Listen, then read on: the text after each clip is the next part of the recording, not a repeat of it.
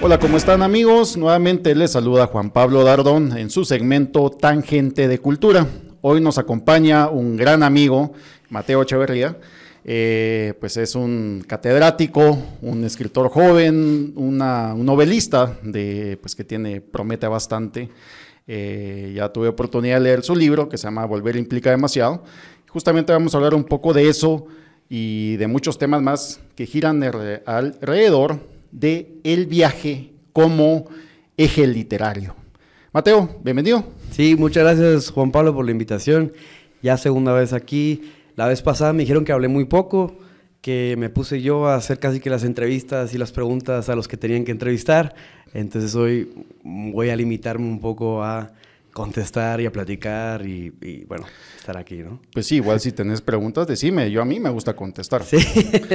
eh, Los parlanchines, ¿no? Sí, fue primera vez, es sorprendente porque fue primera vez que me han dicho, hablaste poco, ¿no? O sea, normalmente estás en clase o estás en el club de lectura o lo que sea y, y no te callas, no soltas el micrófono. Pero bueno, tal vez fueron los nervios. Sí, no, pues, afortunadamente aquí, aquí pues no hay un público presente, o sea, es solamente una charla entre amigos. Lo único que tenemos detrás es saludar nuevamente al equipo de más o menos 125 personas que conforman el equipo de producción. Un saludo a todos, principalmente a su jefe Carlos, que hoy está de de cumpleaños. Un abrazo, estimado ingeniero de sonido eh, y, jefe de producción y, dictador detrás de cámara. Eh, bueno, eh, estamos hablando de literatura de viaje. antes de, empezar a grabar, pues platicábamos que, que sí, la literatura es la literatura, es una expresión del arte a través del lenguaje y de la palabra, pero que antes de eso es un viaje quien quiera que diga que, no se pueda viajar leyendo un libro, pues creo que no ha aprendido a leer bien o no sabe leer bien. Eh, hablábamos eh, al inicio que nuestras primeras aproximaciones a los libros fueron a través de obras que nos hicieron y nos trasladaron a mm, lugares mágicos, inexplorados y que ni sabíamos que existía. Eh, Mateo, ¿cuál fueron de tus primeras obras que te llevaron a viajar? Yo, em, en cuanto tal vez al... seguramente que vamos a hablar un poquito más de, este, de esta obra adelante, ¿no? Pero eh, la, la, primera obra quizá que me hizo viajar un montón eh, fue esta de Robinson Crusoe, de Daniel Defoe. Ah, ok. Em, y no sé por qué empecé también por ahí, pero una, una, novela que me hace viajar muchísimo, o con la que viajé muchísimo también, fue eh, El viaje al fin de la noche de Céline. Ah, ok, claro. Celín o Celán, como se diría. Y creo que la tercera, creo que es más importante porque la leí en una etapa, eh, bueno, no sé si ya no puedo decir que éramos jóvenes, bueno, no sé si puedo decir todavía que soy joven o no, pero estaba, estaba en la etapa... No, ya no puedes decir que sos joven. estaba en la etapa universitaria, entonces, aunque todavía estoy en la etapa universitaria, pero bueno, no importa, estaba en mis 20 años y estaba leyendo, eh, ah, y leí Jack Kerouac, eh, On the Road. claro. Eh, creo que ha sido el libro que más ganas de viajar me ha dado y, y bueno, ha sido, o sea, fue, fue, fue, fue increíble, la verdad. Sí, y vamos, cuando hablamos, cuando hablamos precisamente de, de, la generación Beat, que en esos momentos y cuando sos joven, estás en tus 20 años, es una literatura que te pega con un mazo a media cabeza, mano. O sea, eso, eso te hace, te levanta, te dan ganas de tomar una mochila y jalarte. Yo creo que, y también es indispensable, es indispensable. Mario Monteforte Toledo decía que acá en Guatemala estamos haciendo las cosas todo al contrario.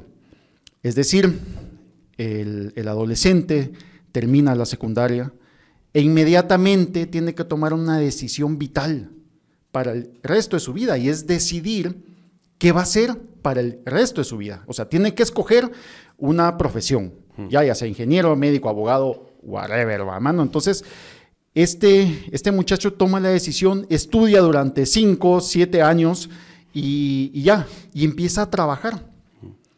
Llega a los 60 años, se jubila, si es que, si es que le ha ido medianamente bien en la vida, y empieza a viajar. ¿ya? Monteforte decía que debería ser todo al revés. Te gradúas del colegio e inmediatamente eh, te vas a viajar. vas a conocer el mundo durante cinco años y tenés que traer y enriquecerte de todo, lo, de, de, todo el mundo, de lo que estás pasando, de ciudades, de gente, de personas, y regresar a Guatemala y decidís qué quieres hacer con tu vida, porque ya lo traes clarísimo. O sea, básicamente viajar esclarece los pensamientos. Sí, yo quería contarte algo al respecto antes de, viajar, antes de hablar de viajes. Em, yo viajando, justamente, conocí muchos amigos em, en cuyos países esto es obligatorio, es decir, no es una elección, eh, donde más o menos, eh, ojalá, pues, no sé si alguien lo sepa, me corrige, pero me recuerdo que te hacen graduarte del colegio y lo que, lo que hacen es, te dan como dos o tres opciones, no me acuerdo si era entre eh, voluntariado, si era entre, no sé, hacer una tesis o algo así académico, y la tercera, que era la que mayoría de las personas tomaban, era viajar eh, durante un año. Claro. Em, y, y, era como obligatorio, o sea, es parte de, tú tenés 18 años, eh, efectivamente, antes de tomar estas decisiones que, digamos, al final tienen un montón de impacto en tu vida, que es la universidad, pues lo que tienes que hacer, sobre todo si, eh, si has estado normalmente recluido y si la idea del viaje no es una idea que yo que sé, que la has traído o incluso no está dentro de tus posibilidades, porque también, eh, entonces te plantean este año como un año sabático. Ajá, y te lo tomas así. No, creo, creo que sería, sería lo indicado. O sea, yo, em, yo me recuerdo cuando yo salí del colegio, eh, mi gran sueño era eh, eh, ser futbolista profesional. no lo logré porque yo jugaba básquetbol en ese momento. Entonces, y tampoco pude ser profesional, no llegué a la NBA. Entonces dije, dije, opté, opté por ser balletista no funcionó, no funcionó. O sea, eh, el tema de las mallas me picaban demasiado, pues, en ciertas áreas que, pues, eh, pudulentas. Eh, entonces opté que no. O sea, dije, voy a estudiar ingeniería. No me gustó ingeniería. Terminé filosofía. Me aburrió filosofía. Fue periodismo. Salí a la calle. Ya, entonces, o sea, luego de hacer ese viaje, ese viaje por diferentes lados, pues terminas encontrando tu vocación. Eh, ¿cómo, cómo, cómo, fue que te decidiste vos por la parte, por la parte literaria? Yo tengo entendido que no estudiaste acá en, Guatemala. No, sí, yo justo a los, eh, a los 18 años tuve la suerte de estudiar, empecé estudiando filosofía. Eh, fui a España a estudiar filosofía. Terminé graduándome de humanidades, que es un poquito más, más general, en donde ya tuve mi primer contacto con, con, con letras, digamos, con literatura. Em, estuve cuatro o cinco años eh, estudiando ahí. Tuve, es verdad que tuve un año quizá de los más importantes, em, si hablamos literariamente quizá. Eh, estuve un año que hice el Erasmus en Italia, entonces viví un año también en Italia. Em, luego trabajé un par de años más ya en Madrid, ya un poco más, digamos, formal, ya nada que ver con, con el mundo literario quizá eh, como algo profesional, pero fueron durante esos ocho años en los que me di cuenta que, eh, bueno, por una parte también estudié cosas relacionadas, pero llegué con, llegué con unas, con preguntas muy distintas y me encontré con la literatura eh, como un medio, o sea, no esperaba encontrarme con ella, ni tampoco pensaba en un momento ponerme a escribir. Quiero decir, yo fui eh, con la intención de, yo qué sé, con ciertas dudas existenciales eh, en filosofía. Luego me di cuenta que dentro de clase eh, tal vez muchas de las corrientes filosóficas que estudiamos dentro de clase y tal vez una aproximación como muy académica de la filosofía está completamente alejada de todo, de todo lo que puede hacer tu existencia, la vitalidad. Sí.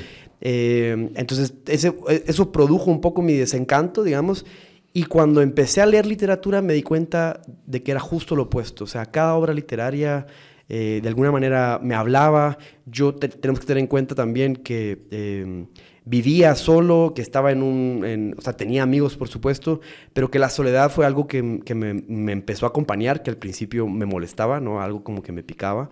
Eh, luego algo que definitivamente me dolía, eh, luego ya pasó a ser, ¿verdad? La, soledad evolucionó, digamos, a, a, ser esa especie de refugio y oasis en el, en el, que, me, el, que me gusta mucho encerrarme. Y la, literatura en todo este proceso fue el, acompañante ideal, porque al principio hablaba con personas, digamos, eh, me refiero a los autores, con personas muertas. Eh, todo de lo que ellos estaban escribiendo, el clímax, los problemas de los personajes, tenían alguna relación eh, o quizá no con mi vida directamente, sino que yo podía relacionarme con ellas, tenía yo un diálogo, al final eran preguntas también existenciales que ellos estaban enfrentando, podían o no ser similares a las mías, pero de todas maneras activaban una serie también de cuestionamientos para mí eh, y en ese momento fue como que se convirtió algo obsesivo y entonces en lugar de empezar a leer para huir de la soledad, eh, buscaba la soledad para continuar leyendo. Para continuar leyendo, eso es muy importante, buscar la soledad para continuar leyendo. Y el hecho de la soledad no, eh, no es un acto físico, mm. es, un, es, un, es un acto que te acompaña porque puedes estar solo adentro de una muchedumbre. Eh, esto no hay que, hay que salir del estigma en que, que, voy a llevar mi libro, me voy a ir a sentar en una playa desolada donde nadie me está viendo y leo para encontrarme. Esto se puede hacer exactamente igual adentro de un mall, mm. ¿ya? Eh, siempre cuando exista la vocación y existan las preguntas. Y las preguntas es algo que decía Vislava Simborska, el poeta y el escritor y el pensador las mantiene constantemente si no se pregunta, no hay pensamiento. Entonces, eso es precisamente lo que se genera con el primer acto de viajar. Ya, es decir, ¿qué hay del otro lado? ¿Qué hay detrás de esa montaña? ¿Qué hay a través de ese lago? Y a, partir de eso surge pues, eh, pues, la literatura de viaje. La literatura de viaje eh, cumple dos funciones, que es eminentemente histórica y es eminentemente romántica. ¿ya? Entonces, desde la parte histórica cumple las funciones eh, desde la geografía, ¿verdad? Las que ya se volvió una cuestión económica también, pues porque a través de las rutas de viaje encontramos a las, a las grandes eh, compañías navieras, ¿no? Tanto la holandesa como la, como la británica, o encontramos pues toda, toda esa banda transportadora de oro que se hizo de, desde España, Portugal hacia las Américas, ¿no? Pero a través de eso, de la, del, del acompañante económico, vamos encontrando también el acompañante humano, y es el descubrir, o sea, el descubrimiento pues no hablamos directamente del descubrimiento desde una parte eh, colonial, sino del descubrir como especie, como seres humanos, qué existe detrás del otro lado. Y eso se ha venido eh, generando eh, a través de los siglos. Esto, esto, no es, esto no es nuevo, o sea, viajar, viajar, si bien es una experiencia propia que se, que se genera por, por primera vez eh, cuando lo vivís en, persona, es algo que, que, es lo que nos ha llevado a, a, a poblar el planeta como especie. Y hay pues dos maneras de encontrarlo, ¿no? Tenemos el yo poético y el yo lírico de cómo, lo, de, cómo vamos a acercarnos a esto. El yo poético es la primera persona, es yo, Juan Pablo, yo Mateo, estoy viendo qué es lo que está sucediendo eh, en este lugar y lo estoy, y lo estoy presentando. Y el yo lírico es eh, la tercera persona, es eh, en este momento Guatemala está sucediendo, esto está pasando, ¿verdad? Entonces, pues encontramos también de que, de que el impacto de los viajes y la literatura de viajes no solamente se queda en la parte, en la parte de los libros, ¿va, mano? Sino que, no sé, o sea, tenemos el caso, el caso de Ubico, del, general Jorge Ubico acá en Guatemala, que él, completamente enamorado de, París, de Francia, de principios del siglo XX, eh, pues él decide hacer un homenaje eh, con la Torre Reformador, en zona 4, ¿no? que, es, que es una copia burda, muy inexacta de, la torre eh, en, Francia, ¿no? Y esto fue en 1935 que se inaugura. Entonces, esto no se hubiera dado si no se hubiera viajado, si no hay conocimiento de qué es lo que pasa del otro lado. Eh, ¿Cómo fue tu aproximación y cómo lograste? Bueno, lo que nos acabas de contar de tu vida está pues plasmado acá. En el volver implica demasiado. Sí, yo solo quería añadir algo antes de que hablemos de, la novela.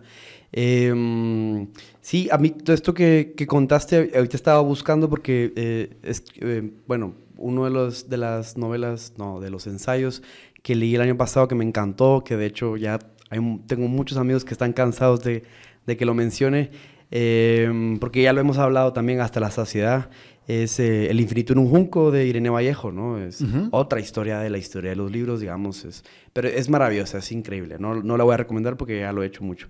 Pero em, ella dentro de, digamos, eh, ahorita específicamente no me acuerdo, pero menciona este personaje, ¿no? Tú estabas hablando, bueno, vos estabas hablando de eh, el origen de la, de la literatura de viajes que está como muy relacionado eh, quizá a la historia. Sí.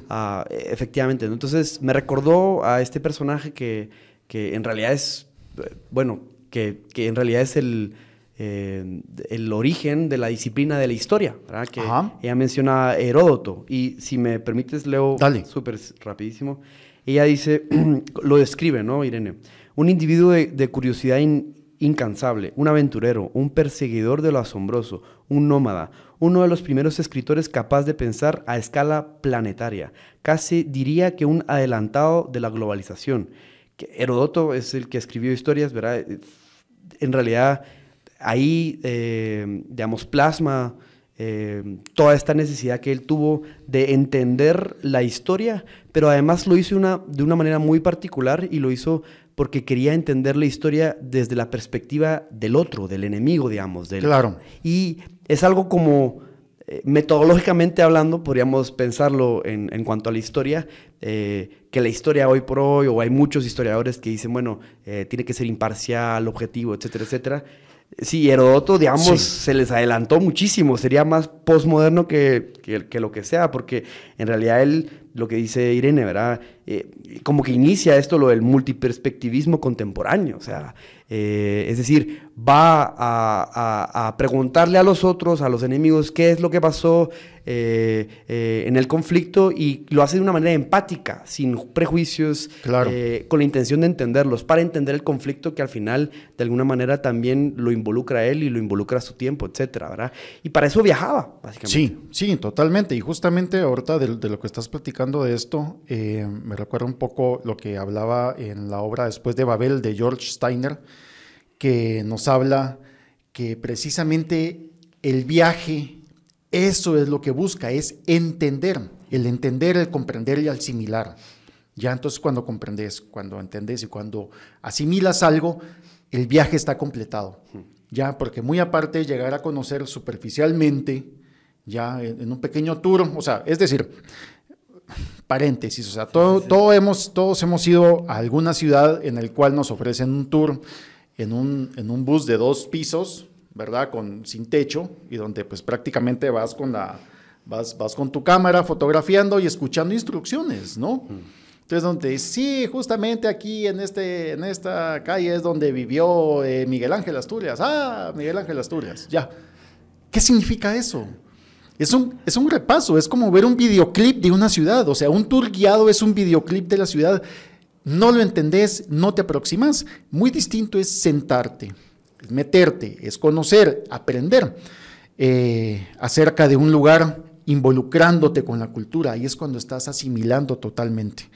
Porque, y bueno, volviendo a lo que decía George Steiner, decía que para él traducir es viajar traducir una obra, es decir, la gente, la, primera eh, Herodoto, que tradujo las intenciones del enemigo hacia las intenciones de sus, de sus coterráneos. Él estaba haciendo un viaje y llevando a sus coterráneos a que viajaran a las tierras del enemigo para que lograran comprender al otro. Entonces ahí es cuando se va rompiendo la xenofobia, el miedo. Y bueno, y justamente yo, creo que también... Eh, hay que recordar lo que decía pues, eh, pues estos grandes eh, escritores de la generación del, del, 98, creo, eh, Pío Baroja. Él hablaba un poco del tema del, carlismo en su momento, pues que era una, una, manera muy de, de, una manera de ver la sociedad ultraconservadora a, a través de, creo que el general Carlos algo, no lo tengo presente, que decía, el carlismo se cura leyendo y el nacionalismo viajando, ¿no? Posteriormente se hace, se hace una, eh, Miguel de Unamuno toma esa y pues habla que el fascismo se cura leyendo y el racismo se cura viajando. Entonces es, eh, le vas perdiendo el miedo al mundo y lo vas entendiendo, no solamente la sociedad, que es lo que buscan los conservadores, ¿no? O sea, es básicamente tirarnos un muro alrededor del, del país y que solamente todo lo nuestro es lo bueno, ¿no? Y es todo lo opuesto a lo que trata con el viaje, ¿ya? Sí, aparte de que todo lo nuestro, digamos, es bastante ficticio, ¿no? O sea, es muy artificial. Total. Eh, muy arbitrario. Eh, otra cosa es que sea parte de la tradición, pero bueno, de todas maneras eh, está bastante construido. Yo quería contarte una anécdota, creo que no sé si vamos a entrar a hablar de, pero no importa. Dale. una vez iba en un, en un, en un bus, justamente estaba viajando, y me encontré con una señora que Ah, me acuerdo muy bien de ella porque toda ella apestaba a tabaco, ¿no? Y entonces eh, me acuerdo que ella empezó como que a llorar y no sé qué, entonces empezamos a hablar. Eh, ella, bueno, iba a Zaragoza a hacer algunas cosas. Pero lo importante es que eh, yo le dije, bueno, yo voy a Zaragoza a conocer Zaragoza, quiero ir. Ajá. y ella me dijo, mira, nosotros cuando yo y mi marido viajábamos, íbamos solo a los cementerios, ¿verdad? y, efectivamente, entonces a mí me hizo pensar mucho en la manera de, cómo nos acercamos a, los viajes, ¿verdad? Y, eh, y, en ese momento se me vino una frase de, creo yo que fue eh, Camus, Camus, como quieran llamarle, eh, que él decía, para conocer los lugares hay que visitar sus alcobas, visitar sus plazas, ir a los comercios, básicamente estar ahí en la vida, ¿no? Y esto me lleva quizá a, o, en realidad fue otro debate, otra reflexión de qué, implica viajar, qué aprendemos, mientras, aprendemos mientras viajamos, cómo nos transformamos mientras viajamos y cómo podemos hacerlo, ¿verdad? Entonces, aquí con unos, también con unos amigos hicimos la distinción, eh, o sea, estábamos reflexionando, estábamos en Lisboa y reflexionábamos que es muy distinto la figura del turista que la figura del viajero. Y vos básicamente ya hiciste ese. Y que además de no solo la superficialidad o no, el contacto directo con lo que podría ser considerarse un poco más como auténtico o no, em, es que em, también hay, hay o sea, el, turismo... Eh, o el turista, digamos, tiene una, una finalidad como predeterminada. Entonces, si tú ya estás de alguna manera como buscando, o sea, ya sabes lo que estás buscando, no estás buscando nada, efectivamente. Exacto. Eh, vas a, ver lo que ya esperas encontrar de alguna manera. Eh, te cierras a, lo... A, lo que puede surgir inesperadamente. A la posibilidad. Efectivamente, a la posibilidad, a, un montón de cuestiones, ¿no? Eh, y, el viajero, el viajero en cambio, llega a la plaza, llega con una mochila y va a dar vueltas, se va a perder.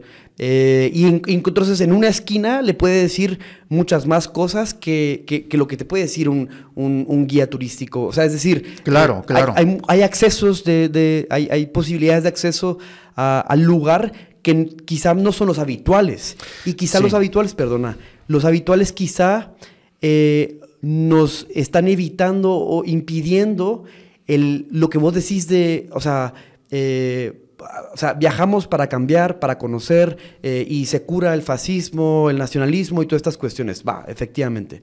Eh, pero ¿qué es lo que pasa? Ahora estamos en una época donde viajamos un montón y el fascismo vuelve y el nacionalismo vuelve. Entonces, hay algo ahí que no está funcionando. Porque estamos trabajando desde la parte del turismo para la selfie. Ya estamos llegando a los lugares a tomarnos la selfie. Mm. a, hacer el tag de estoy tomando café acá en, la rue de no sé qué, y aquí estoy. Entonces tagueas el café y estás adentro. Y vas por la foto, no vas por el conocimiento. No vas para entender quién es el dueño del café. No vas para entender quién es la gente que se está sentando allí. No vas para entender de dónde viene el pan. Ya, simplemente vas por la foto. Y esto es algo pues bueno, o sea, ya, ya estamos desde una cultura de, desde el no objeto, eh, ¿verdad? En el, que todo, en el que todo es objeto, o sea, las personas se vuelven objetos, o sea, todo, todo lo estamos eh, pues, pues aprendiendo a través de esto, ¿no? Lo estamos aprendiendo a través del, teléfono. Y bueno, esto no, no quiero hacer una apología a los mejores tiempos en los que viajamos. No, es, mentira, ¿no? Pero también tiene que haber un conocimiento, tiene que haber una idea del por qué vas a ir a cierto lugar. Yo, yo recuerdo que tuve oportunidad de ir el año pasado a Buenos Aires eh, que no es un lugar cercano, ya no es un lugar cercano, queda bastante lejos y, llegar pues, pues, pues tampoco es que sea regalado. Entonces me decían, mano, aprovecha, estás en Buenos Aires, te volás a Mendoza, te vas a Ushuaia, regresas a no sé dónde, vas a conocer. Es imposible. O sea, sí, sí, sí, sí se puede. En tres semanas que estuve, lo pude haber hecho todo. Pero ¿qué opté?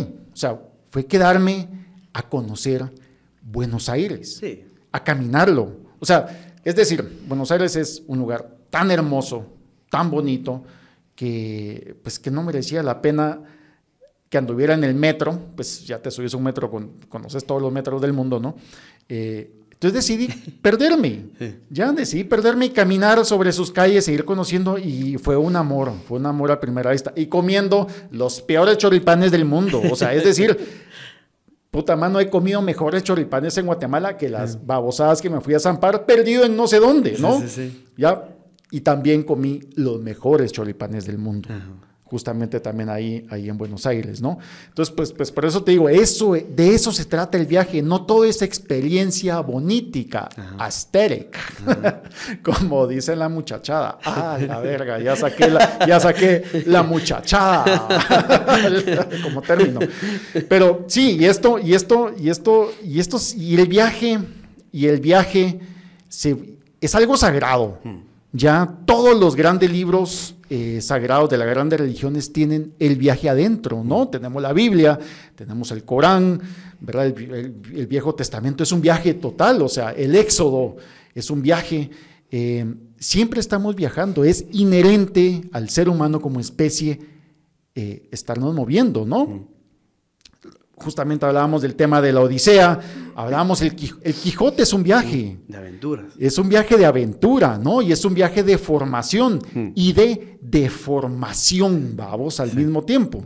Entonces, todo esto es lo que vamos encontrando eh, eh, a través de las literaturas de viaje, que creo que, acercarse a la literatura, y es algo que, que, podemos verlo, ¿no? Leer, a la que, qué hueva, qué aburrido. No, leer es viajar y, pueden hacerlo a través de muchos libros y pues precisamente hablando de viajar, aquí viene, aquí viene el comercial. Eh, si ustedes quieren viajar, les recomendamos que visiten las librerías de Piedra Santa. Eh, tienen dos ubicaciones físicas en zona 1 y una en zona 10. Así es, ¿verdad? Sí, perfecto. Entonces les recomendamos que vayan, llegar a una librería siempre es una ventana al universo. Así que les recomendamos que vayan. No sé si tenemos promociones para esta semana. Tenemos un libro con el 10% de descuento, dos libros con el 15% de descuento y tres libros con el 20% de descuento. Esto a través de la compra física en sus tiendas. Visítenlos, vayan a viajar, acompáñennos en este viaje. Eh, bueno, contame, ¿cuál ha sido, cuál ha sido eh, volviendo al, tema de volver implica demasiado? O sea, el título por sí mismo nos habla de la culminación de un viaje. Hmm. Ya. Entonces, ¿por qué empezar y por qué nombrar una novela con el fin? Sí, y fue una, una, pregunta que se hizo, eh, que me la han hecho muchas veces, ¿verdad? ¿Por ¿por qué no fue una novela de viaje, digamos? Aunque propiamente, pues, eh, en la novela sí que hay desplazamientos, sí que hay viajes también, ¿verdad? Y hay un doble regreso, podríamos hablarlo más adelante. Em, pero efectivamente, o sea, la novela surge de una pregunta muy sencilla y es básicamente, ¿por qué regresar a ciertos lugares es tan difícil? Cuesta demasiado, o sea...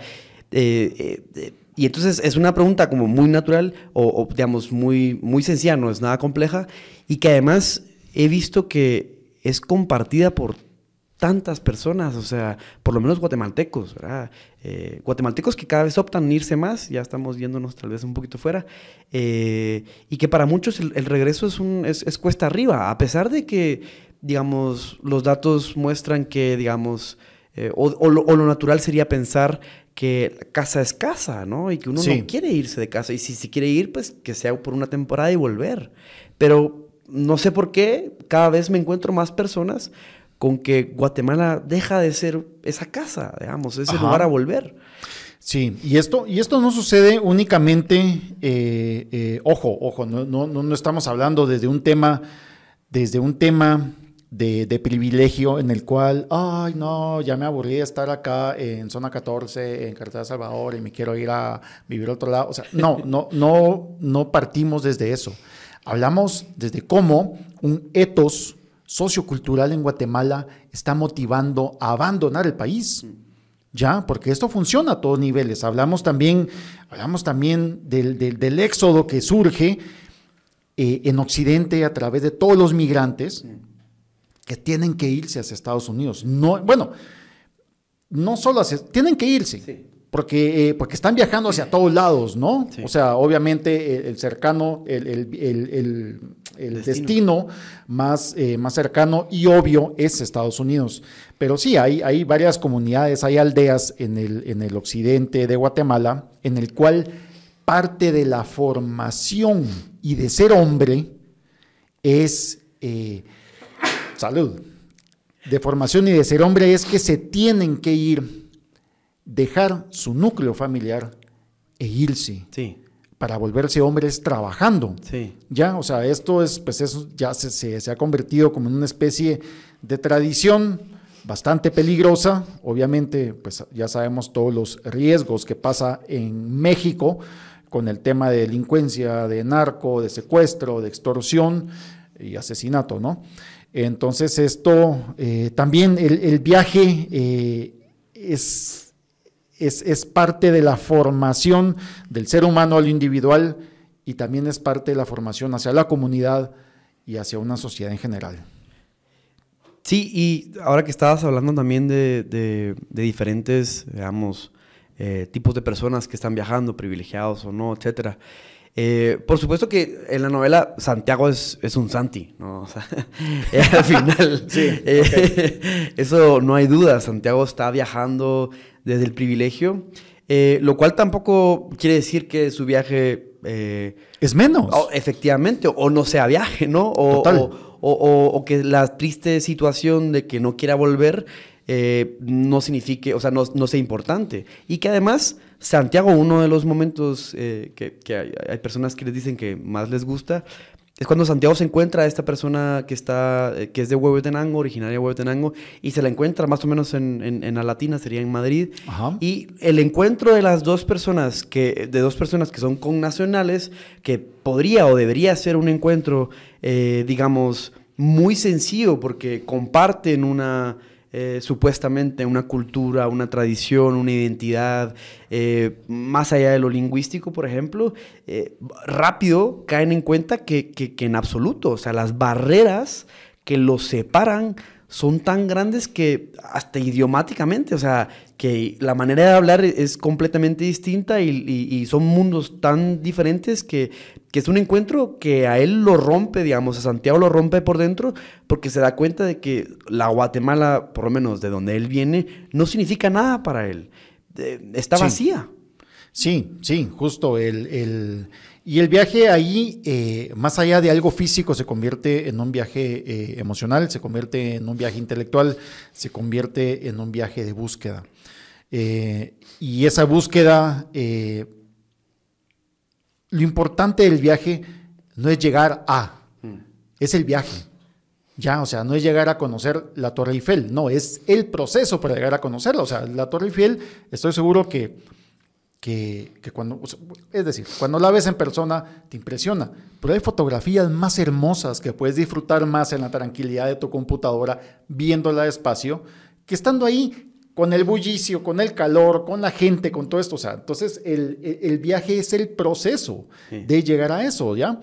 Y el viaje no solamente funciona ah, desde la parte del privilegio, como hablábamos, no es necesario eh, eh, tener no sé, o sea, una cuenta exageradamente gorda para conocer el mundo, ¿no? O sea, tenemos el ejemplo desde la parte de filosofía, tenemos a Kant, ¿no? que, el, que, el, que el brother creo que estuvo, vivió en un kilómetro cuadrado toda su vida y describió el mundo de una manera tan precisa que, que, daba miedo. Parecía que él fue el creador de Google Earth, el compadre, ¿ya? Eh, tenemos también Vamos hacia, la parte de, culturas no occidentalizadas, tenemos el Popol Vuh, ¿no? O sea, el viaje de los hermanos, una Puish Balanquén, que van conociendo todo el mundo nuevo. O sea, todo tiene que ver con el viaje. Y obviamente, obviamente también tenemos la gran migración, o sea, es decir, el, ser humano que sale desde las estepas africanas, pues que sí, todos somos africanos, ya acéptenlo, no se anden con mamás,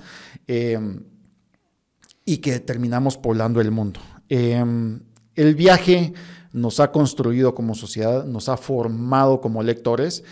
Y, bueno, volviendo al tema de Robinson Crusoe, yo, yo, yo, yo fasciné, o sea, yo te digo, yo aluciné con ese libro y, te, o sea, yo, yo me lo gocé de maravilla. Em, ¿Qué otro libro fue otro del que mencionaste que, fue con el que empezaste con el eh. tema de, la, de, los viajes en, en, tu adolescencia?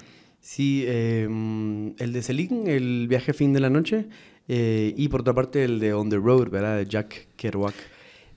Yo lo único que, que, que quería, o sea, que, que aprovecho a mencionar ahora es que efectivamente, o sea, eh, hay que entender tal vez que se están dando dos tipos de, desplazamientos, ¿verdad? O que la literatura permite hacer varios tipos de desplazamientos. El primero es que cuando hablamos eh, literatura de viajes es que en la propia historia, digamos, se está, está, está habiendo un desplazamiento y el personaje básicamente está viajando y nosotros como lector pues podemos viajar con él, ¿no?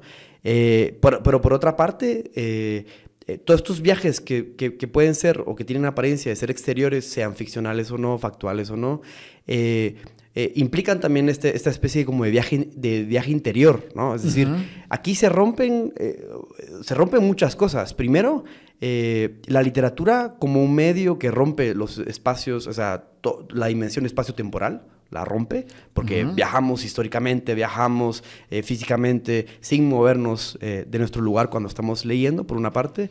Eh, por otra parte, como escritor también puedes hacer otros tipos de viajes, ¿verdad? Los escritores que están afuera y escriben constantemente sobre la, ciudad que abandonaron, por ejemplo, ¿verdad? Esto es una constante también en, en, la literatura, porque al final, digamos, el pasado es básicamente infinito, ¿no? Una fuente inagotable, ¿no? De, de destino de viajes.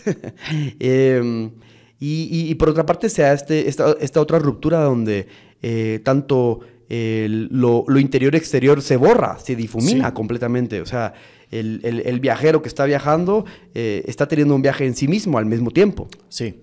Sí, sí, sí. No, o sea, totalmente. Creo que, el, creo que la literatura nos, nos posibilita eh, el infinito. Ya, o sea, el, el, ser humano pues tiene un tiempo, tiene un tiempo pues 80 años, ¿no? Sobre el mundo y se acaba.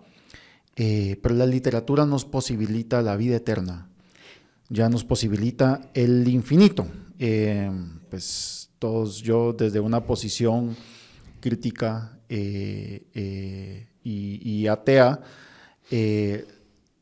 pues sabemos que nuestro tiempo acá es, limitado, sin embargo, la posibilidad de vivir eternamente, vamos, o sea, como nos ofrecen las religiones, esto eh, es tentador, mm. ¿ya? Y te quita muchos miedos. Mm. Y te da, y también te vuelve pues bastante huevón para ciertas cosas, ¿no? O mm. sea, te, te, quita el pensamiento crítico en cierto modo, ¿no?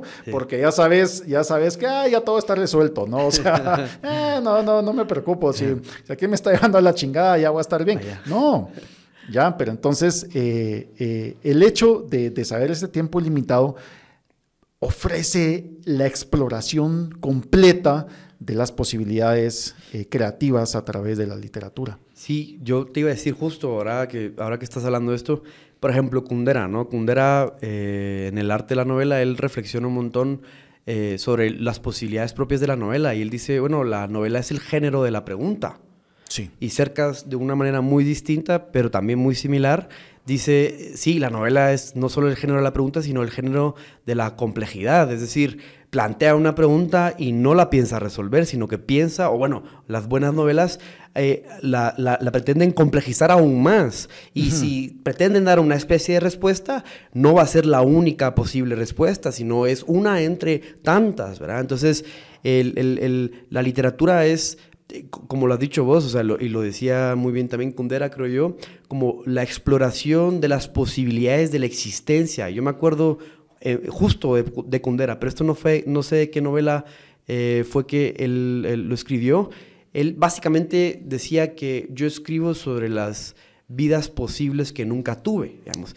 Porque esas posibilidades de alguna manera están ahí. Claro. y nos siguen configurando y siguen configurando nuestra existencia y, incluso, por ejemplo, nuestros sueños, ¿verdad? lo que voy a hacer yo el día de mañana, que es una posibilidad, sí. está configurando mi presente, mi hoy. Entonces ya está contenido en mi hoy, ¿verdad? Se rompen todos estos, eh, todas estas barreras temporales, perdón. Sí, no, no, no, completamente de acuerdo. Lo, lo, lo, que habla, lo que habla Kundera y es, y es, y es a través de esto, de los viajes en los cuales nosotros vamos a alcanzar y vamos a lograr muchas cosas que ya están fuera de nuestro alcance. Es decir, yo, yo cuando, cuando leo La Ruta de la Seda de Marco Polo, hermano, yo voy adentro de ese barco. Ya, o sea, me, pasa exactamente lo mismo con los viajes de James Cook. O sea, esto, eh, eh, el, gran, el gran creador de la literatura de viajes, que es eh, Johann Adam Foster, que iba dentro de los barcos con, con, Cook, que te va describiendo absolutamente todo lo que va encontrando con una riqueza, con un lenguaje maravilloso. Eso ya no lo puedo volver a vivir yo y eso ya fue vivido, pero lo, lo vuelvo a vivir, vuelvo a estar presente cada vez que leo alguno de estos parajes o cuando eh, o ir a conocer la África a través de Joseph Conrad, ¿no? De cómo va describiendo el Congo, cómo va descubriendo la África profunda, que luego también fue, fue caricaturizada también, pues, pues, pues Hanna Barbera y todas esas ideas de, de, de las posibilidades que podíamos encontrar a través de los lugares desconocidos. Hemingway, ya, o sea, ¿por qué doblan las campanas? O sea, también vamos encontrando todos, esas, todos esos momentos perdidos que nunca vamos a poder vivir físicamente, pero cada vez que nos acercamos a un libro de ellos, lo vamos a reencontrar y a volver a vivir. Va a mano. Y, y no solo te diría experiencias, que sí, que que, me parece, o sea, es, maravilloso, es hermoso, es, eh, pero me refiero quizá a contemplar hipótesis que no lo podríamos hacer de, otra manera, es decir, a mm. pensar de manera diferente. Porque, ¿qué, quiero decir con esto? Hoy por hoy estamos en, tiempos donde, donde la duda no tiene cabida, donde el, cuestionarse, el hacer una especie de crítica, el incluso explorar hipótesis, bueno, veamos a ver si esta, esta idea atrevida que no la he pensado muy bien, eh, démosle un poquito de vueltas, ¿no? Sí. Eh, eh, hoy por hoy queremos certeza y, si, y si vos estás flanqueando y mostrás una duda, y si además estás colocado en un lado políticamente, tenés una posición política, te van a dar durísimo. Entonces, Total. lo que cerrás es la posibilidad de plantear, es decir, las posibilidades de posibilidades, ¿verdad? o sea, dándole vueltas. Entonces, la novela hoy por hoy, eh, digamos, eh, la novela que plantea posibilidades, que plantea posibilidades además incómodas, que las explora, eh, que, no es moral ni moralista, que, que, efectivamente, eh, eh, yo creo que está como, o sea, viene muy bien para los tiempos en los que estamos, en donde esto no es lo que quiere necesariamente la gente, y el público, los lectores, incluso los propios escritores que no quieren amoldarse o, restringirse a eso, ¿verdad? Yo creo, y si estamos, y perdona que... dale, esto dale, dale, dale. Porque no lo hemos nombrado y creo yo que es importante, es que si estamos hablando también del, del, género, o sea, de, la literatura como tal y la literatura como un viaje, eh, no podemos olvidar cómo el género novelístico o la novela en sí, o la narración más bien, creo yo que sería más apropiado, se ha expandido y... Em, y quizá comenzó, como dijimos al inicio, con Herodoto, con intenciones quizá de, saber una verdad, y puede ser incluso una verdad un poco factual, aunque no le interese la, objetividad, digamos, pero ha evolucionado a, lo ficcional y en todas estas eh, aventuras que con el Quijote, es decir, ha tenido una evolución y que ha terminado con, con, un viaje al yo, ¿verdad? Es decir, eh, el yo es el tema principal de la literatura eh, y lo vemos mucho con, yo qué sé, se me ocurren ahorita ejemplos que ayer estaba con los alumnos hablando de Proust, estábamos también con Joyce, y, que, y que el yo es algo ilimitado, ¿no? Proust se sentó a escribir cuatro mil páginas de, del yo. Ah. Sí, total. Y esto, y, esto, y esto es estudiado desde la parte del, de, de, la, de, la, teoría literaria y desde la poética, ¿no? El, el, yo poético.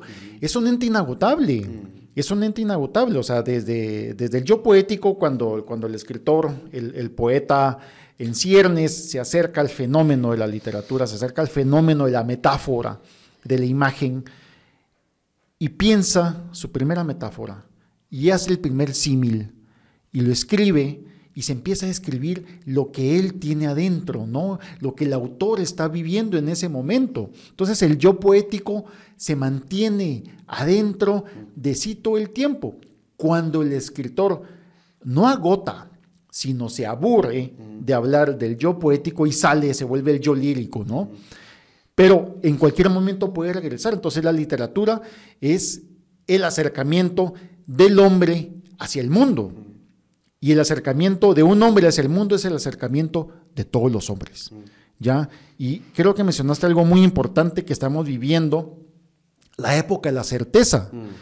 Y entre más certeza hay, estamos hablando que se vuelve algo granítico, algo totémico, y es cuando estamos más frágiles como sociedad. Entonces, tienen que mantener las preguntas y las preguntas tienen que seguir viniendo. O sea, ¿Cómo? Pues a través de tu trabajo, de mi trabajo, estar escribiendo y estar planteando esas dudas que siempre incomodan, que está, que está veámoslo de esta manera, el, el, cuadro, el cuadro del, del, gran señor de casa y la gran señora de casa ahí sentados finoles, y es llegar y picarles con un palillo las costillas, ¿no? Es lograr incomodar para que haya movimiento. Si no hay literatura en una sociedad, no hay movimiento. Sí, y, yo diría también, o sea, aparte de, lo incomodar, es que, eh, o sea, cognitivamente o, epistemológicamente podríamos decir, la, verdad es algo difícil de, encontrar, es, es, es, inasible. Entonces, lo natural de un, viaje intelectual que pueda expresarse de manera narrativa, eh, va a haber eh, eh, lo natural va a ser que van a encontrarse verdades que son contradictorias. Y, momentos, eh, o sea, la novela es el, lugar, el mejor lugar para, para dejar, para, la ambigüedad, digamos, pero porque, porque la verdad es, no es una cosa, como decía Descartes, ¿no? de evidencias, ¿verdad? Simples, claras y sencillas. Claro. En lo absoluto, eso sería reducirla, digamos, a algo metodológico eh, y creer que la verdad, digamos, eh, eh, digamos, tiene alguna relación idéntica con la realidad, porque luego la realidad es todavía un poco más compleja e inabarcable, digamos.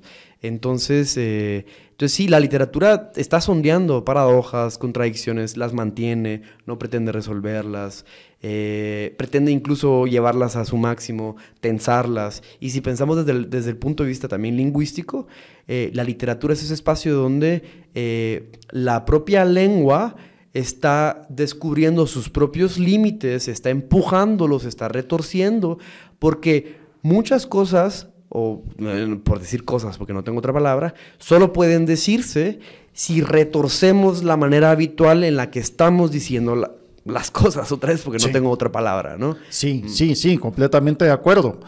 Eh, la literatura es, es uno de los artes, de los artes más dinámicos y, que está cambiando constantemente y enriquecida siempre a través no solamente de muchas lecturas, mm. Y también se enriquece del mundo, se, enriquece de redes sociales principalmente ahora también, o sea, hay, un, hay un acceso a conocer otras culturas superficialmente.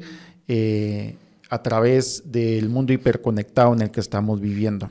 Y justamente si ustedes también quieren estar atentos de qué es lo que sucede en el mundo, les recomendamos que visiten kemic.gt.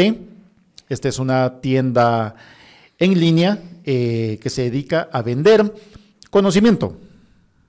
O sea, libros. Ellos tienen un catálogo de más de 10.000 títulos a su disposición, en el cual ustedes pueden bucear a través de Kemic con K, K-E-M-I-K GT. Ustedes pueden buscar los libros que tienen. Ellos, ustedes los solicitan y se puede descargar en, en, en, PDF, o sea, o como libro digital, o se puede pedir la edición física y se las envían a su casa. ¿Es correcto? Sí, es correcto. Me aplauden acá todo el equipo de producción. Eh, muy agradecido. Sí, estoy aprendiendo. Estoy aprendiendo. Así que vamos, vamos con esto. Eh, hay, hay maneras de, de, conocer el mundo y esto es gracias a los cronistas. Herodoto definitivamente es el, es el padre, es el, es el, gran, es el gran maestro que tenemos de, los cronistas a través de, la historia, pero en Guatemala también hemos tenido pues grandes cronistas. Eh, creo que el más grande ha sido Enrique Gómez Carrillo, que él nos va a describir el mundo, la Europa de principios del siglo eh, del, del, siglo XX de una manera excepcional y gracias a él hemos conocido. Y él fue un gran embajador desde la parte, desde la parte literaria, eh, pues eh, un enfant terrible de, cómo era lo que se, se de todo lo que él hacía, pues básicamente lo que era era un gran mujeriego. Eh, y bueno, pues tenía casaca, o sea, él, él, él, él utilizaba la literatura para, para, pues, para conocer damas de sociedad y bueno, pues las damas de sociedad pues lo conocían a él. De, de, maneras más personales. Pero su obra, su obra nos dejó un legado importantísimo a todos los guatemaltecos. Recomendamos muchísimo que vayan a buscarlo. Enrique Gómez Carrillo nunca decepciona al momento de acercarse con la lectura. Hay y, hay, hay, obras a, dos manos también. Yo creo que está Comiendo en Hungría, publicado en 1956. Este, este es un viaje que hacen Pablo Neruda y Miguel Ángel Asturias, eh, pues a través del, pues, de la red de trenes de Europa, y que son crónicas como viajeros que van descubriendo Hungría, sus platos, sus costumbres, eh, su gente, eh, cuando ellos eran diplomáticos, pues en, abundantes mesas y bebidas y pues no sé, Mateo, te podrás imaginar esas charlas y todo lo que se vivió tras bastidores en un viaje entre dos premios Nobel como Pablo Neruda y Miguel Ángel Asturias, yo hubiera pagado por verlo. bueno, yo aprovecho eh, te cuento, yo conocí, o algo que me dio el... Eh, conocí, ¿verdad? Eh, sí, conocí. No tengo una mejor palabra. Pero algo que me dio el viaje o el hecho de haber salido fue haber conocido más Guatemala y, digamos, la literatura guatemalteca. Yo, cuando crecí acá, hasta los 18 años por lo menos, eh, no tenía mucho interés en literatura, definitivamente no tenía interés en literatura guatemalteca. Eh, probablemente esto tiene mucho que ver con, yo qué sé, con cierta idea como malinchista con la cual eh, yo crecí muchísimo. Pero tuve que salir, tuve que salir para darme cuenta primero qué era Guatemala y, y darme cuenta que era un vacío y que yo lo tenía que llenar y darme cuenta también de la literatura guatemalteca que hay, que hay muchísima y muy buena. A mí me encantó. Yo la conocí afuera. Eh, entonces todavía estoy como, digamos, poniéndome el día eh, en, literatura guatemalteca. Y eso es eh, quizá mm, el, vacío con el que estoy, digamos, lidiando en esos años, es de donde nace la necesidad de escribir este miedo a la vuelta, ¿verdad? El miedo a regresar. Sí, es, es importante. El hecho, el hecho pues no sé, también, también hay, hay, grandes puristas, ¿no? Del, del, pensamiento, del intelecto guatemalteco, en el cual también no existe nada mejor que la literatura guatemalteca. Y también, o sea, pues, pues, tampoco es eso, ¿no? Simplemente el hecho de desconocer que se hace en Guatemala, pues eh, no es una intención que nace desde que yo voy a desconocer a mi país, sino también es la falta de acceso a. ¿ya? Y eso se vuelve también una política cultural. ¿Ya? Entonces, eh, como, como justamente hablábamos hace, pues hace algunos, eh, pues algunos minutos, que para conocer un país hay que ir a conocer también a los cementerios, como vos, como vos hablabas de esto. Si vamos a conocer el cementerio general, es conocer Guatemala. Mm. Ya es, es un abandono, es una falta de interés institucional sobre lo que fuimos y lo que somos, o sea, no hay interés en eso. Por lo tanto, también es muy difícil que exista un interés en el patrocinio y dar a conocer qué se está haciendo en la literatura guatemalteca. Eh, no queda otro más que salir, verlo de fuera y, regresar y abrazarlo como tal. Esto eh, no es no, o iba a decir que no es una crítica, sí es una crítica ya a, cómo nos estamos enfrentando como país hacia el fenómeno literario y pues hay que cambiarlo.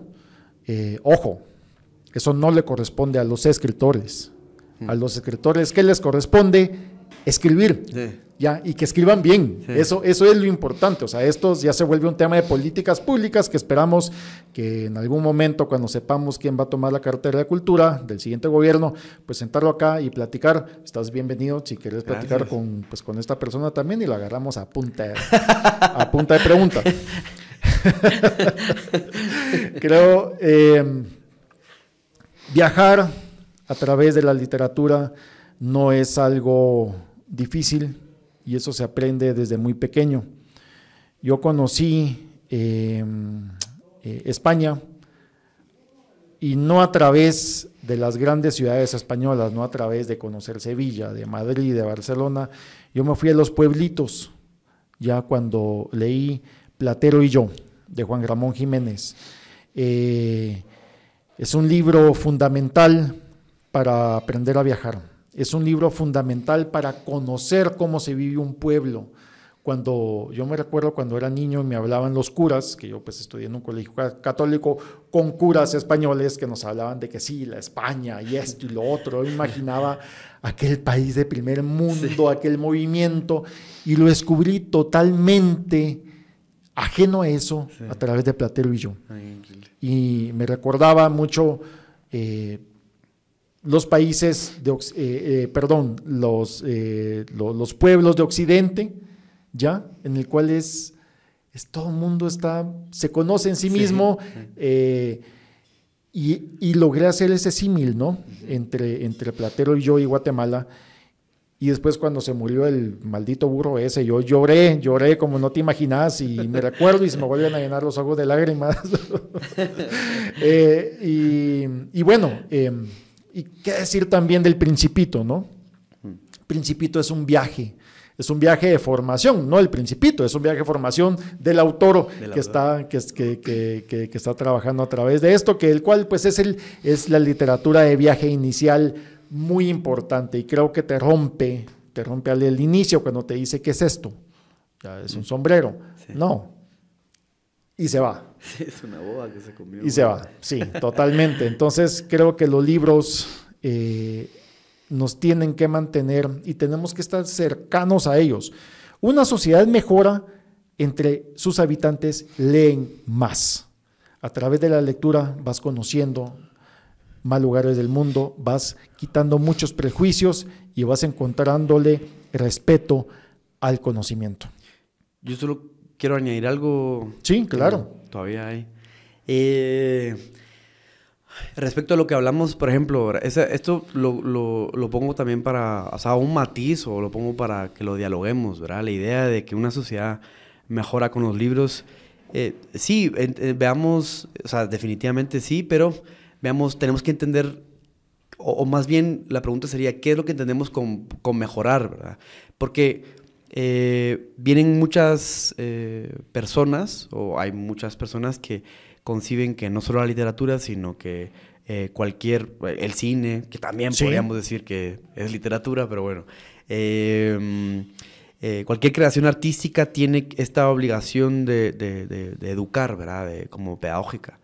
Y, y- y yo ahí sí me coloco completamente de que la literatura es completamente amoral, o sea, en realidad eh, no, no, no deja ningún tipo de enseñanza eh, o no tiene por qué dejarla. No tiene por qué. Ajá. Y, y- y- y creo que eh, eh, más bien tiene que complejizarlas, ¿verdad? O sea, si Sí. tú estás en un dilema... Y ofrecer matices, ¿no? Efectivamente, si tú estás en un dilema, el personaje está en un dilema ético, moral, lo que sea, eh, no podemos hacer estas lecturas de decir, no, esto es, esto es inmoral, no podemos leerlo, o está mal y lo condenamos. No sé, yo he tenido estas experiencias en, en clubs de lectura, por ejemplo, de...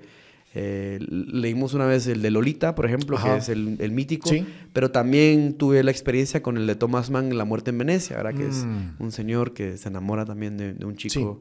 Eh, y, y había gente que un poco como molesta por la elección Claro. del libro, ¿verdad? Y me decía, es que esto es un poco una defensa, una apología a la pederastía, que no sé qué. Y yo, no, hombre, o sea... ah, O sea, le decía como, bueno, en Es realidad... imbécil, güey. Sí, le decía, bueno, es un poco una exploración, digamos, de, de- de los monstruos que, que- Sí, que en parte todos tenemos, ¿verdad? Eh, O sea, el hecho de no hablar de los monstruos no significa que no existan. Efectivamente. Ya, entonces esto, eh, sí, estoy completamente de acuerdo. Digamos, eh, lo podemos ver a través de la literatura rusa que venía galopante a través del, de finales del siglo XIX, principios del siglo XX. Em, y después de eso, pues con la llegada de Stalin al poder y, la entrada del real socialismo, ya eh, de, la literatura esta en el cual tiene que hablar del obrero. Y, hay cosas muy grandes que se lograron en esos momentos. Yo creo que rescato de esa época a, a, Mikhail Sholokhov ya que nos, que nos describe muy bien cómo era eh, la, vida eh, en los soviets en, ese momento. Pero las preguntas fundamentales fueron quitadas de la literatura estatal. O sea, muchos de ellos, pues encontramos a, él, a Akhmatova, eh, que tuvo que salir del país para que no la fusilaran, y al resto de sus amigos y, a todo su grupo, pues terminaron en gulags o fusilados, ¿no? Eh, la literatura no tiene que ser completamente de acuerdo, no tiene que responder moralmente preguntas. Puede ser moral, sí, ¿ya? Sin embargo, no responde únicamente a eso. Hmm. Y, o sea, bueno, en referencia a lo que decías ahorita con, con la literatura rusa, ¿no? Eh, Kundera justamente decía, ¿quieren imaginarse la muerte de la literatura? Muchos de... Eh, ahí hay un ejemplo, ¿no? Sí. Que luego pues puede renacer, que luego, etcétera, etcétera, ¿no? Pero hablando sobre la complejidad, ¿no? O sea, queriendo eh, ver que estos eh, dilemas o, sí, existenciales, vivencias por las cuales pasamos, eh, y si la, buena literatura o, ah, no digo buena, perdón, eh, para, luego lo podemos eh, dialogar. Pero, la literatura. La literatura, sí. La literatura o buenas obras, digamos, lo que hacen es, es, complejizarlo. Entonces, en un sentido muy extraño, yo diría, sí, la literatura, a pesar de que en realidad yo diría, no es política, o sea, en el sentido de política partidaria, por supuesto, porque tiene que ver con lo político, todo tiene que ver con lo político, pero la política, digamos, no tiene, o sea, la literatura no es o no tiene relación con la política o no está subyugada a ella, eso es lo que me refiero. Eh, en este caso, la, literatura, entendida como un género de complejidad, va perfectamente bien o va muy bien de la mano con la democracia. ¿Qué es la democracia sino la complejidad misma, la pluralidad, la convivencia? No son los consensos, sino que en realidad es el puro disenso, mantenerlo simplemente de una manera pacífica, digamos, ¿verdad? Pero eso es, eso es la Discutirlo. Completamente de acuerdo. Va muy de la mano un muy buen cierre para el programa. Ah, Te agradezco, Mateo, que nos hayas visitado el día de hoy. Esta es tu casa. Y pues bueno, vamos a continuar con diferentes discusiones más adelante. Y bueno, hoy es día miércoles, hoy es Ladies Night. Eh, les recomiendo eh, que por favor eh, recuerden de que si se va a pasar de traguitos, número uno, no maneje utilice Uber o, su, su, jalón de confianza. Y dos, eh, tome Pari Smart. Pari Smart es una pastilla que usted se la toma antes del primer traguito y al otro día pues amanece en mejores condiciones que si no se lo hubiera tomado. Gracias por la sintonía.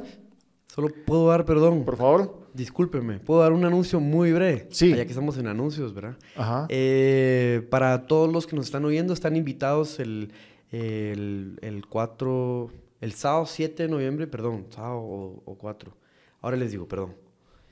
Discúlpeme, pero es, los estoy invitando. Tengo una sesión con eh, el sábado 7 de, de noviembre, no, de octubre eh, una sesión del libro que sacó Baña Vargas. Vamos a tener un diálogo sobre el libro. Va a estar Baña eh, presente. Es su última, digamos, eh, ensayo, novela, podría ser. Es sobre, es como una especie de diario, digamos, de la cuarentena. Eh, se llama Cuadernos del Fin del Mundo. Lo pueden conseguir en Sofos, lo pueden conseguir en un montón de lugares. Muy recomendable la novelita, no solo por lo bello que es, sino también por lo breve, lo cual también se agradece muchísimo. Eh, y nos vamos, vamos, a estar ahí en Sofos a las 4 pm. Si tienen alguna duda, si no dije algo porque voy con las prisas, me pueden escribir o al equipo de Tangente y con mucho gusto eh, le resolvemos. Y por otra parte, autopublicidad, perdón. Sí, claro. Eh, empezaré a dar un curso a finales de octubre eh, de introducción a la novela. eh, sobre todo la moderna, siglo XVIII, XIX, eh, perdón, XIX y XX. Por si alguien está interesado, con mucho gusto también. Esto siempre es en Sofos. Sí, es un taller ahí en Sofos. Siempre es en Sofos, ok. O sea, los invitamos. Hey, recomendado, vayan, vayan con este patojo. Está, está, está muy bueno, muy inteligente y tiene una charla muy dinámica. Se lo recomiendo bastante. Eh, asistan a su curso. Yo creo que por cuestión de tiempo no podré, pero al siguiente me apunto, segurísimo. Y invitadísimos. Muchas gracias. Chao, gracias. Chao, chao.